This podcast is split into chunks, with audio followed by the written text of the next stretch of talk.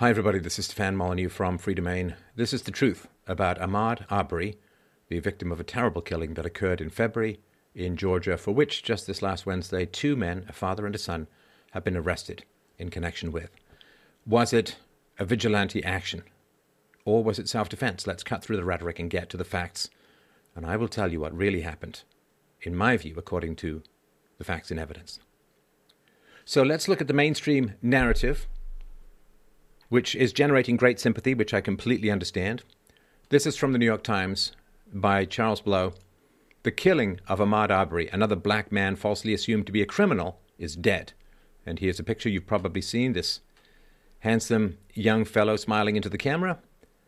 And the article starts the video is short and shocking. It's taken from the perspective of a vehicle following a young black man running at a jogger's pace. The jogger is 25 year old Ahmaud Arbery. Arbery approaches a pickup truck parked in the street. There are two white men, one outside the vehicle with a shotgun, 34 year old Travis McMichael, and the other, his father, 64 year old Gregory McMichael, standing aloft in the flatbed. The McMichaels had reportedly chased Arbery, blocking his path at another location, at which point he had turned around and jogged another way to avoid them. In the video, when the men encounter each other, there's immediately an altercation. Arbery and the younger McMichael fight for control of the shotgun. Shots are fired. Arbery tries to run away, but he is clearly wounded and his knees buckle. He collapses to the ground. The video ends. After Arbery fell, the younger McMichael rolled over the limp body to see if the male had a weapon. According to a police report, there was blood on McMichael's hands when the police arrived. Arbery died of his wounds. Terrible, terrible stuff. The NAACP put out an action alert from Georgia Ahmaud Arbery was running in his neighborhood and was chased and murdered by two white supremacists. Contact the Liberty County District Attorney to demand that Gregory McMichael and Travis McMichael be charged for the murder of Ahmaud Arbery. I'm not sure that this kind of racial profiling really helps the situation. I don't see any evidence, I've not seen any evidence that they are white supremacists. Celebrities, of course, particularly sports celebrities, took to Twitter and other social media platforms to voice their outrage, LeBron James said, We're literally hunted everywhere every time we step foot outside the comfort of our homes. Can't even do- go for a damn jog, man. Like WTF, man, are you kidding me? No, man, FR, are you kidding me? I'm sorry, Ahmaud, rest in paradise, and my prayers and blessings sent to the. It's continued. Another person said, Reality, hate to see it, some won't speak, but out, they'll lose the endorsements they hold so dearly. This is not okay. How do I explain, says another celebrity, what happened to Ahmaud Arbery, to my six year old son?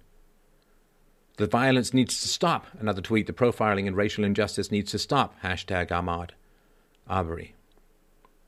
And uh, the uh, picture, of course, of the young man and the caption I was murdered by an armed father and son who hunted me down and shot me as I jogged in a Georgia neighborhood.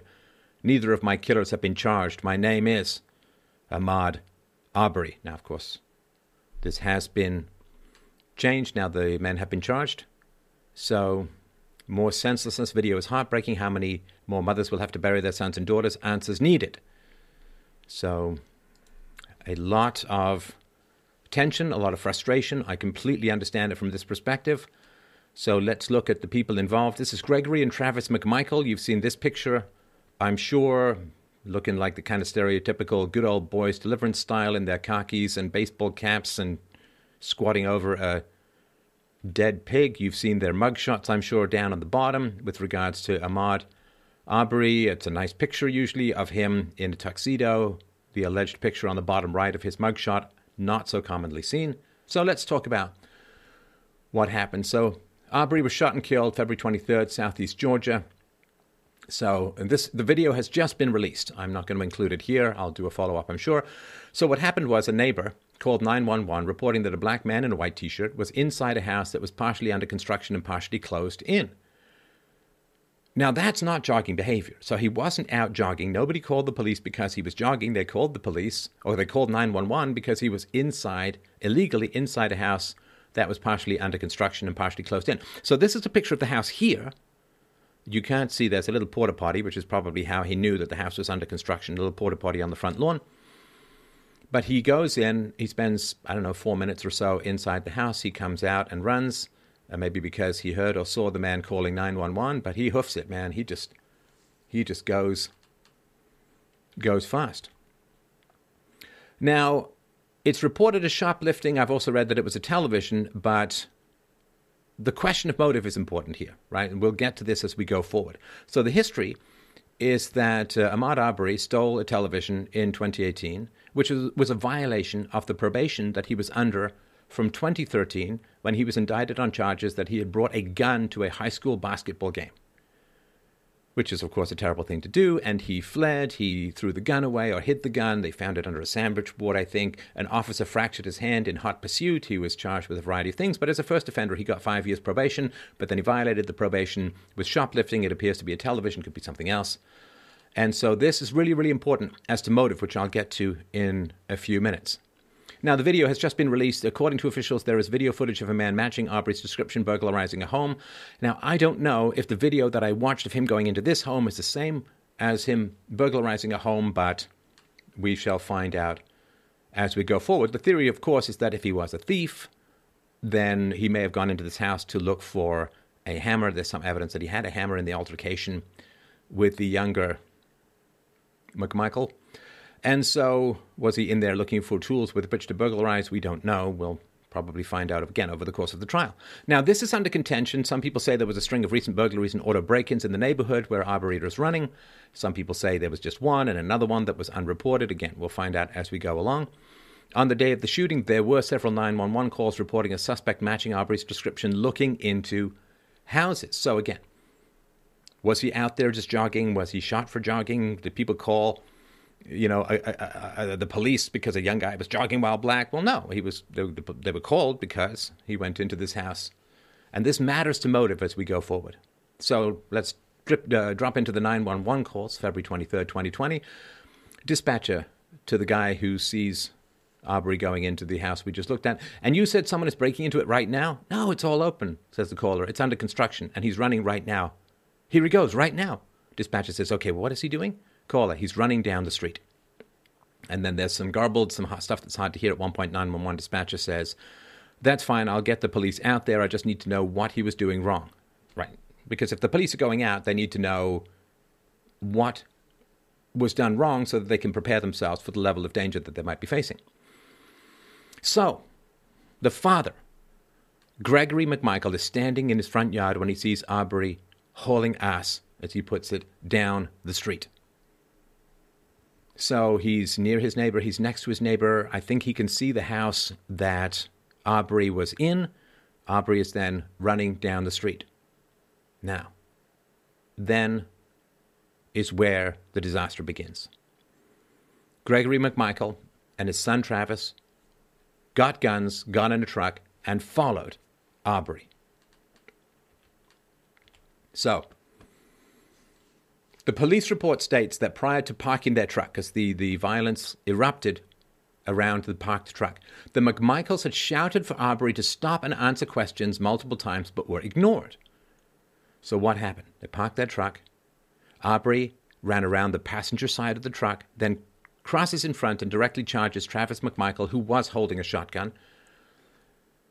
Ahmaud Arbery punches Travis McMichael several times and is himself shot several times very, very important. No shots were fired until after Arbery attacked, right? So come on, look, if you want to go and shoot someone, you're just going to do a drive by, you're going to shoot him, you're going to peel off. You're not going to sit there, park your car, and wait to shoot him until he's grappling with you for your shotgun. That's simply not how any kind of murder would work. And no shots were fired until after Arbery attacked. And uh, there's a little picture down here, sweet jogging boots, obviously kind of sarcastic. You can see, I don't know, it could be a shadow, could be any number of things we'll find out over the course of the investigation. They don't particularly look like running shoes to me. They look a little bit more like construction boots or, or maybe um, boat shoes with a high heel. Oh, there's a high ankle. I don't know. But um, they don't look specifically like. I have a little bit of experience with this because I was a runner for quite some time when I was younger, a cross country team, long distance team. I used to run sort of 15, 20 miles occasionally, and you gotta you gotta aim for comfort. You gotta have your water. All right. So let's look at the police report. It goes like this On Sunday, February 23, 2020, I responded to the intersection of Satilla Drive and Holmes Drive in reference to shots fired. While en route or en route, I was advised there were shots fired and a male on the ground bleeding out. A short time later, I was advised the male on the ground was deceased. Upon my arrival, I observed Officer Minshew setting up a perimeter. I began speaking with Gregory McMichael, who was a witness to the incident. McMichael stated there have been several break ins in the neighborhood, and further, the suspect was caught on surveillance video. McMichael stated he was in his front yard and saw the suspect from the break ins hauling ass down Satilla Drive towards Burford Drive. McMichael stated he then ran inside his house and called to Travis McMichael and said, Travis, the guy is running down the street, let's go. McMichael stated he went to his bedroom and grabbed his 357 Magnum, and Travis grabbed his shotgun because, quote, they didn't know if the male was armed or not. McMichael stated, quote, the other night, end quote, they saw the same male, and he stuck his hand down his pants, which led them to believe the male was armed. McMichael stated he and Travis got in the truck and drove down Satilla Drive towards Burford Drive. McMichael stated when they arrived at the intersection of Satilla Drive and Holmes Drive, they saw the unidentified male running down Burford Drive. McMichael then stated Travis drive down Burford and attempted to cut off the male. McMichael stated the unidentified male turned around and began running back the direction from which he came, and Roddy attempted to block him, which was unsuccessful. McMichael stated he then jumped into the bed of the truck, and he and Travis continued to Holmes in an attempt to intercept him. McMichael stated they saw the unidentified male and shouted, Stop, stop, we want to talk to you. McMichael stated they pulled up beside the male and shouted, Stop again, at which time Travis exited the truck with the shotgun. McMichael stated the unidentified male began to violently attack Travis, and the two men then started fighting over the shotgun, at which point Travis fired a shot and then a second later there was a second shot. McMichael stated the male fell face down on the pavement with his hand under his body. McMichael, McMichael stated he rolled the man over to see if the male had a weapon. So I'm not going to show this video, of course. You can find it uh, uh, online. But uh, this is what's happening. So I've got two circles on the screen here. The one circle is the truck that is parked. The second is Arbery, running down the street. Again, it's hard to tell exactly how far 20, 30 feet or so on, maybe 40 feet. He's running down the street towards the parked truck. Now, of course, if he felt like he was in grave danger, I'm not sure why he would be running towards the truck. Unless there's another reason, which I'll get to. So, let's talk about the district attorney. Okay, there's been a couple that have kind of come and gone for various reasons, conflict of interest. Jackie Johnson is the district attorney for the Brunswick Judicial Circuit. She recused her office as Gregory McMichael, one of the men involved in the shooting, was a former investigator in her office. I've referred, I've seen him referred to as an ex-cop, as an ex-detective, and as a former investigator. So let's just say he's nose deep in street law, right? I mean, the law that occurs and, and matters when you're out there on the street dealing with people in real time rather than, you know, courtroom law and so on. So the guy knew. He was, um, I think, mid 80s was when he started. So he had decades of experience, uh, multi decades of experience in street law in, and this is really, really important when it comes to the citizen's arrest question. So, George Barnhill is the district attorney in Waycross, and he sent the following letter to the Glynn County Police Chief sometime in April. He recused himself from the investigation shortly after sending the letter because of another conflict of interest involving his son. So, uh, I have uh, slimmed down this letter a little bit, I guess unlike his chin, and let's say he says, I am the current elected district attorney for the Waycross Circuit. I have worked as a criminal prosecutor for some 36 years, as an assistant district attorney in Waycross and Brunswick, as chief assistant in Waycross for 20 years, and served as the district attorney the last five years. I have been actively involved in over 100 murder cases and assisted other prosecutors with at least 100 more. I have no idea how many aggravated assault cases involving gunshots and wounds of all types. Plus, I have attended countless schools, classes, and seminars on criminal prosecution and criminal acts and evidence. Myself and one of my senior trial attorneys have reviewed the evidence extensively and concur on all points. What are those points? I'll tell you. He says, as to the case at hand, Arbery, it is my professional belief the autopsy confirms what we had already viewed as shown in the videotape with the photographs and from the witness statements taken immediately at the scene. The autopsy supports the initial opinion we gave you on February 24th, 2020, right, day after, at the briefing room in the Flynn County Police, Glynn County Police Department, after reviewing the evidence you had at that time. We do not see grounds for an arrest of any of the three parties, right? The elder and the younger McMichael and the man who was filming, who was driving behind. So why? Why? Well, he said it appears Travis McMichael, Greg McMichael, and Brian William were following in pursuit burglary suspect with solid first-hand probable cause in their neighborhood and asking slash telling him to stop.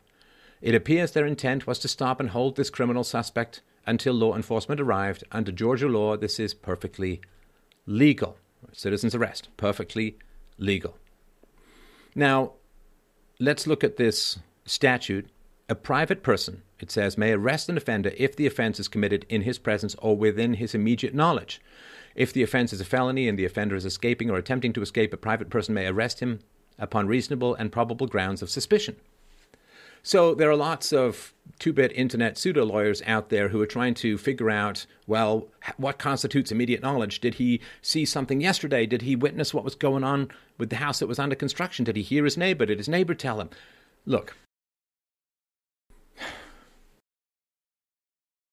this guy, right? Greg, was a multi decade veteran of the force. He knew the law, he knew what was possible, he knew what was allowable. He was confirmed by this district attorney. He was confirmed by senior lawyer, or at least one senior lawyer. So the idea that you're just going to read this and say, well, that doesn't count, that doesn't apply. I, th- I think I'm basically going to go with probably, well, well north of half a century of experience of these people looking at what happened rather than someone who just says, well, I don't think it applies because I'm on the internet and I'm emotionally reactive. But here's the thing, too, because this debate is going on and on. Does the uh, citizen's arrest is it valid? Was it right? It doesn't matter. It doesn't matter. Let's say that the knowledge that Greg McMichael had as a former cop, former investigator, former detective, whatever the heck he was, let's say that he believed he had a good and just cause for a citizen's arrest. Let's say that he was wrong that still doesn't give Arbery the right to attack Travis McMichael, try and take his gun in order to kill Travis and Greg McMichael. I mean, that's why you take people's guns, right? To turn the guns on them. So it doesn't matter whether it was valid or not. Let's say that a police officer comes to arrest you and you don't think that the arrest is valid. Do you get to try and wrestle the cop away uh, wrestle the gun away from the cop? Like you're in some sort of Ava Max song? Of course not. Of course not. Just because you think something is legally illegitimate does not give you the right to grab people's guns with, we assume, the intent of shooting them. If you grab a gun owner's gun, you've just given him permission to use deadly force to protect himself and not be prosecuted, certainly not in Georgia, at least not without massive public pressure to the contrary. So that's important. They had a lot of knowledge, and even if it was invalid, the citizen's arrest, you don't deal with that by grabbing people's guns. DA goes on to say, it clearly appears Travis McMichael and Greg McMichael had firearms being carried in an open fashion. The investigation shows neither of them to be convicted felons or under felony supervision. They were in a motor vehicle owned by Travis McMichael under Georgia law. This is legal open carry. And uh, you can uh, look at the statutes more yourself if you want to pause. So it was legal for them to attempt a citizen's arrest. It was legal for them to have guns. So, so far, legal. The DA continues The video made by William Bryan clearly shows the shooting in real time. From said video, it appears Ahmaud Arbery was running along the right side of the McMichael truck, then abruptly turns 90 degrees to the left and attacks Travis McMichael, who was standing at the front left corner of the truck. A brief skirmish ensues, in which it appears Arbery strikes McMichael and appears to grab the shotgun and pull it from McMichael. The shot is through Arbery's right hand palm, which is consistent with him grabbing and pulling the shotgun at the barrel tip. The second and third wounds are consistent with the struggle for the shotgun as depicted in the video. The angle of the second shot, with the rear of the buttstock being pushed away and down from the fight, are also consistent with the upward angle of the blood plume shown in the video, and that McMichael was attempting to push the gun away from Arbery, while Arbery was pulling it toward himself. The third shot, too, appears to be in a struggle over the gun. The angle of the shots and the video show this was from the beginning, or almost immediately became, a fight over the shotgun. Given the fact Arbery initiated the fight, at the point Arbery grabbed the shotgun under Georgia law, McMichael was allowed to use deadly force to protect himself. And this is what's so frustrating when hearing everybody opine about this stuff. Arbery was not killed because he was black. He was not killed because he was jogging. He's not killed because he was in a whitish neighborhood. He wasn't killed for any of those reasons. He was killed because he tried to grab a shotgun and wrestle a shotgun and punch a man against the law. Now people say, ah, yes, but you see, Aubrey was scared. He was alarmed. He was nervous. So what? Do we really want to live in a society where you can beat the hell out of people, grab their guns, try to kill them perhaps, and just say, well, I did it because I was scared, so it's fine, right? I mean, come on. I, I, I, say this in brotherly appeal to black community leaders, white community leaders, every kind of community leader. Do we want a situation where somebody says, oh, I beat up that black guy because he scared me? He, he looked at me funny. I was alarmed. We don't want to live in that kind of world. We really don't. So the fact that he may have been alarmed by these two men does not give him the right to viciously attack and try to grab the gun away from one of the men. Nuh-uh. No, no, no, no, no. That's not right. So he finishes up the DA. Just as importantly, while we know McMichael had his finger on the trigger, we do not know who caused the firings.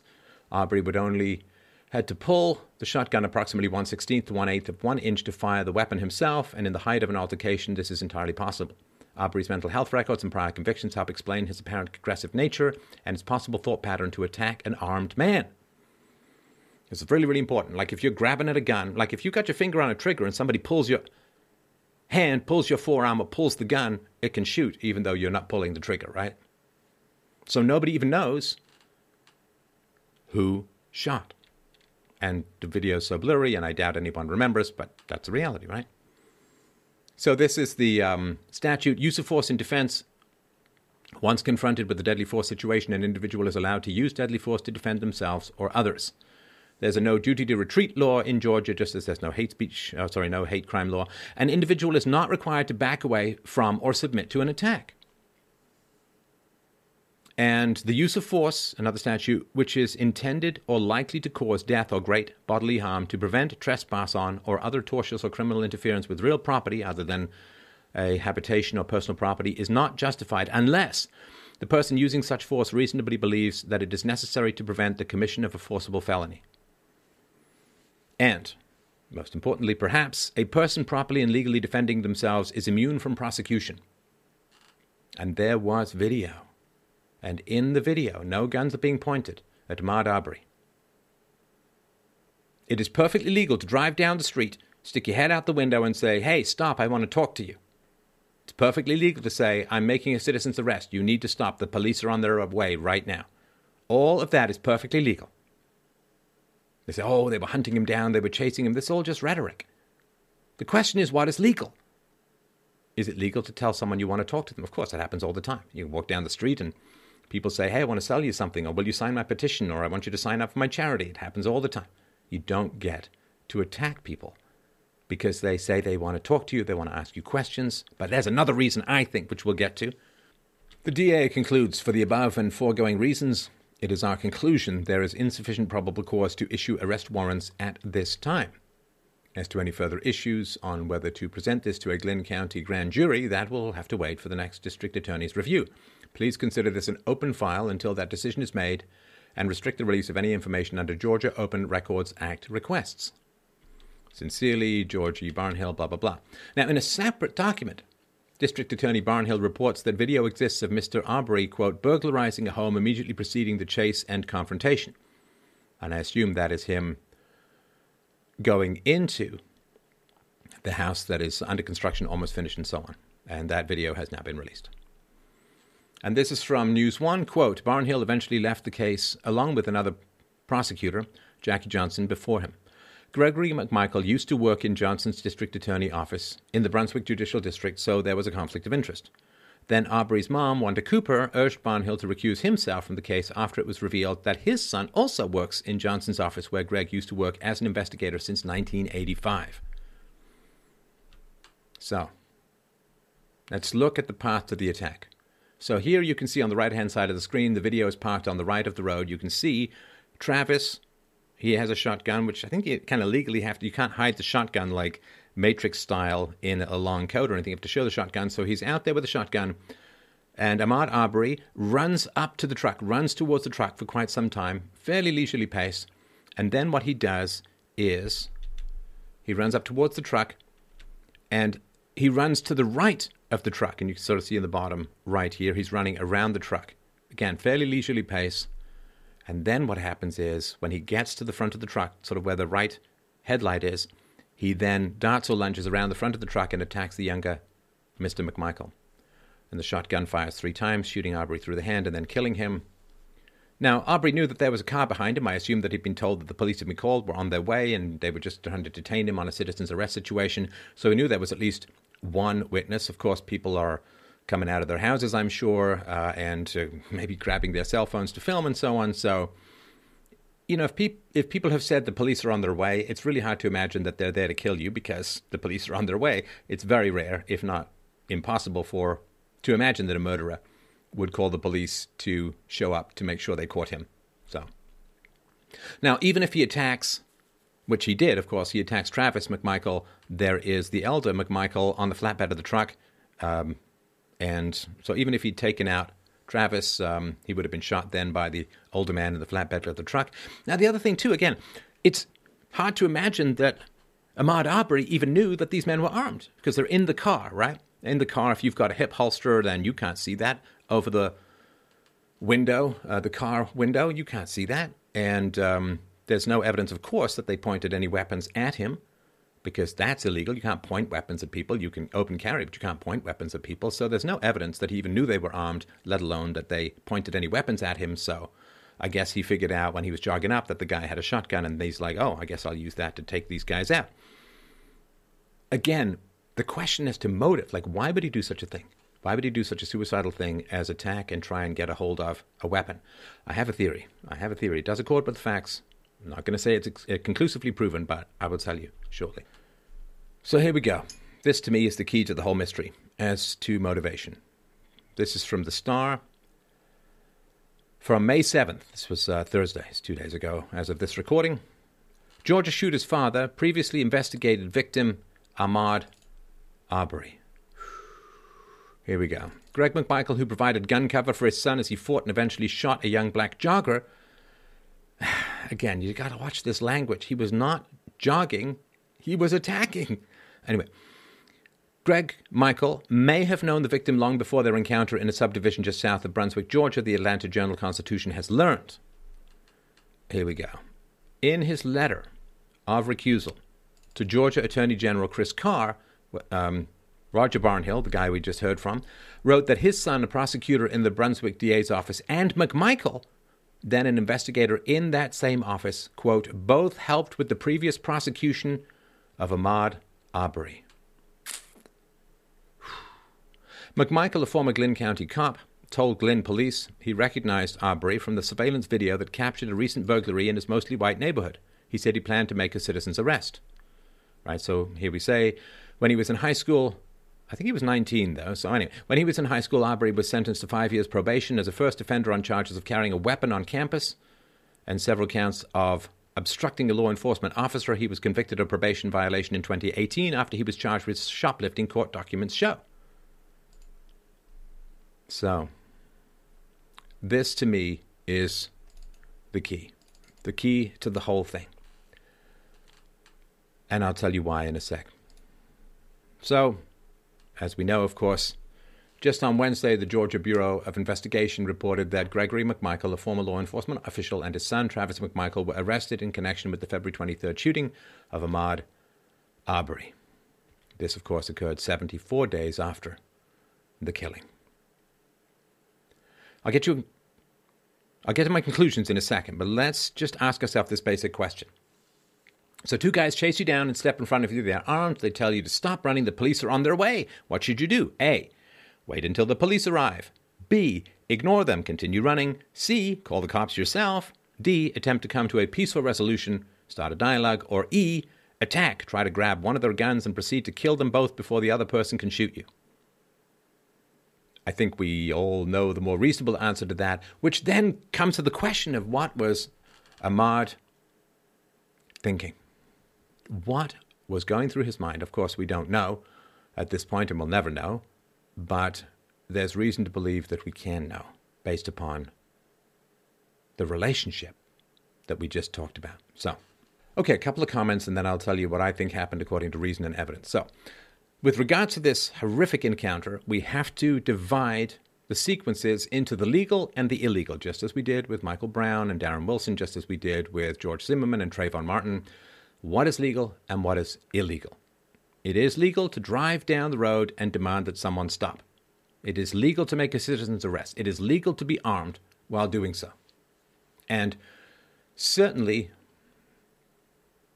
Gregory McMichael knew the law deeply and well at this point. He had been a cop, an investigator, a detective for many decades. Now, the idea that Ahmaud Arbery was unarmed is false. Listen, when you're grabbing at someone's gun and trying to use it to shoot them with and shoot their father with, you're no longer unarmed. He was not unarmed. He was grappling for a weapon, and he may very well have shot the weapon himself. He was not unarmed. And to say that he was unarmed when he is grappling at a weapon is just inaccurate and inflammatory and wrong.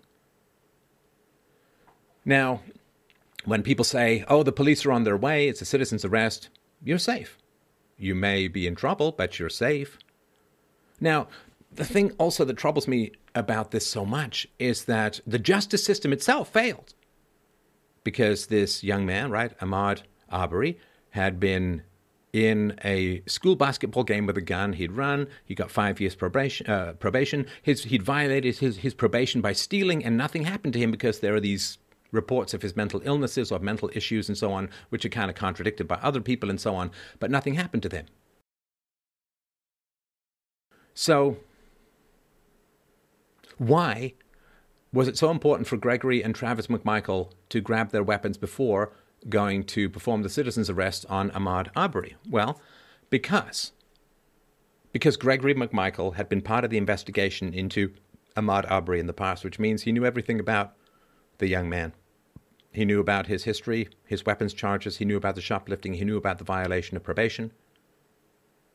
And Therefore, he knew that the young man could be armed and dangerous since he'd had a weapons charge in the past. Now, if Ahmaud Arbery was out there for purposes of theft, and again, we'll find this out perhaps as the investigation goes forward, as the trial goes forward, but if he was out there, if he had a hammer on him, if he had gone into this largely empty building or empty building in order to get a hammer, if he's on video scoping out houses and so on, and if, of course, he had been seen going into the almost completed house illegally, then he was in significant trouble.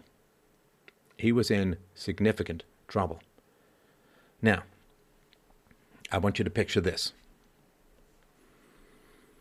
Ahmaud Arbery comes out of the house that he went into for reasons unknown, illegally. And someone's on the phone saying stop or the police are coming or I've called the police or he knows someone's calling to 911 he can hear the conversation. And he's like oh man I'm busted. I, and he runs. Now if he was in there it's like oh man I really had to use the bathroom and this place was available although I guess he could have gone to the porta potty out front or what could have explained something could have sat there could have waited something could have happened but instead he ran. Okay now if you are an investigator with the police, it is very common for you to engage in conversations with the suspect. Now, I've looked this up uh, and it seems to be fairly standard. You've got to ask questions, you've got to get their side of the story, you've got to confront them with evidence, and so on, right? So, if this is the case, then Gregory McMichael had sat across the table in the past, perhaps a year and a half, two years before, in 2018 had sat across the table from Ahmaud Arbery during the investigation into the shoplifting. And he would have known all about the 2013 guns charge. In which case, you understand, this is not two strangers. These are two people who've sat across from each other in a highly confrontational and highly charged legal and police setting. Now, Gregory McMichael may have been listening to the police scanner. He may have been listening to his neighbor. And he looks out, and the guy who got away, right? Because he was not, he didn't suffer any repercussions that I can tell for violating his probation in 2018 with the shoplifting. So Ahmaud Arbery is running past his house, and he's like, oh man, he was just in that house illegally. This guy who got away, he's not getting away this time. This guy who got away last time, and cops kind of hold on to this stuff. You know, there are cops who work cold cases years after they retire. It bothers them. There's always the one that got away. So Gregory McMichael sees Ahmaud Arbery booting down the street, and he's like, Not this time. No, you are not getting away this time. Now I've got you. Couldn't get you in 2018, got you now. Right or wrong? Now, whether it's because he's running past Gregory McMichael or sometime later, Ahmaud Arbery looks up and sees, as he's running away, the face of the investigator who sat across him in the police station and cross examined him, or gave him evidence, or asked for his side of the story, or took notes, or interviewed him in some manner. And he's like, oh man, what are the odds? What are the odds that I run out of a house I'm in illegally, with maybe incriminating stuff upon my person, and who do I see right there? The investigator from the police station. So then he runs. But, of course, as he runs, he's calculating. And what's he calculating? Well, he's calculating that he's screwed. Because now he's not just some guy running down the street that maybe later they'll try and someone will try and pick out of a lineup while he was running past, scrunching up his face, maybe. Now he's looked into the eyes of a guy who knows, Gregory McMichael, who knows exactly who he, Ahmaud Arbery, is. So there's nowhere to run now. There's no escape. And this is strike three, right? 2013, gun. 2018, shoplifting. 2020, well, trespassing, burglary, who knows, right? So, Ahmaud Arbery is running thinking, uh, I, I, can't run. What can I run for? The, the, the guy knows exactly who I am. One phone call, boop, here they come, right? Now, maybe he doesn't see Gregory McMichael as he boots past him as Gregory McMichael is on the lawn watching him go. Maybe he's just running, doesn't even see. But I'll tell you where for sure Ahmaud Arbery is going to see the face of Gregory McMichael who investigated him. We know from the video that it was the son, it was Travis, who was driving the truck, which means that his father, Gregory, was in the passenger side. Now, if Ahmaud Arbery is running along the side of the street, right, right hand side of the street, what happens? You pull up, and it's not the driver who talks to him, it's the passenger. So Gregory McMichael rolls down the window, sticks his hat out, and says to Ahmaud Arbery, Stop. Stop. We want to talk to you. And then, at that point, Ahmaud Arbery looks into the face of a cop who knows him and knows his history and who was going to put him into jail. There's nowhere to run to because it's incomprehensible. Why would he run towards the truck if he fears the people in it so much? Why wouldn't he run the other way? Why wouldn't he dart sideways? Why wouldn't he jump over some fences? There's tons of places for him to go, but he runs straight towards the truck. Why? Because he's not going to jail, he says to himself. He's going to take the biggest gamble there is, try and get a weapon, try and shoot them, maybe, disable them, get away. There's nowhere to run because he's been made. Gregory McMichael knows exactly who he is, and he knows who Gregory McMichael is. And that's why he made the decision, I believe, to leisurely run up to the truck, run past the truck, and then dart left and attack Travis McMichael with the goal of getting the weapon in order to kill both men so that he could escape with no witnesses. Or no witnesses who knew who he was, because he's been made. He's been made. He's been identified.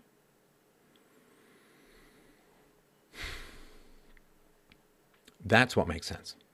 It's tragic. It's a bad decision, obviously.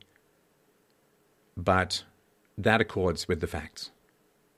Now, please understand this is a theory. I'm not a lawyer. I don't have access to this kind of direct evidence. It will perhaps come out during the trial.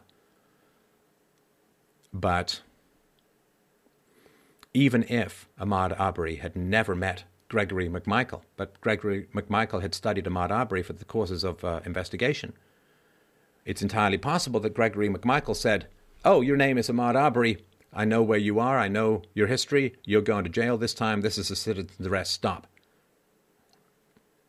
So I believe that they knew each other. Investigators routinely meet with suspects. And that's what happened. That's how it went down. That's why Ahmaud Arbery attacked. Because there was nowhere to run. And because he couldn't run, and he didn't want to go to jail, he tried to fight. And he lost, and it's tragic. And I think that this has a lot to do with institutionalized failure because if the justice system had dealt with Ahmaud Arbery when he violated probation, then this would not have happened. But again, these are all causes. So we gotta we gotta stop doing this kind of stuff. I mean, I know it's an election year, at which point the um, mainstream media is going to try and whip up all this race hatred and all of this animosity and hostility and the white supremacists. And come on, like we gotta stop doing this stuff. We're all living in the same society, in the same world. We have got to find a way where we can join arms and face the facts and face the truth rather than face each other with fists in the air. Is not going to work out for us as a society, as a species, as a nation, as a civilization. It's going to, it's going to work out terribly. Very bad. And the media loves pitting us against each other, right? Ooh, these white supremacists or this black criminality. And let's stop that. You know, when the devil hands extends his hands and says, I invite you to hate, don't we have to slap that claw away and live better and live right and face the facts and stop blaming and stop attacking and stop getting hysterical? Wait for the facts to come in, wait for the data to come in. Because here's what's most likely going to happen, and this is why I'm putting so much time and effort into this video. Here's what is most likely going to happen the prejudice and the hysteria around this case are going to be surging up to what hopefully is the blank objective wall of facts, reason, and evidence in the court of law. And these two men, Gregory McMichael, Travis McMichael, are going to be acquitted. And then what's going to happen? Oh, the whole system is racist, white privilege, supremacy, blah, blah, blah. And then what do you get? You get riots. You get arson. You get murder. You get looting. You get theft. You get old scores being settled in back alleys in the chaos of an LA style post Rodney King hellish landscape of endless rioting and brutality. And the people in poorer communities are the ones who are going to cough on the smoke and suffer the most. How about we break this cycle? How about we stop using inflammatory language? How about we wait for the facts? The alternative to facts, the alternative to reason, is only violence. And we need to step back from that brink because if we take one more step forward, the fall could very well be forever.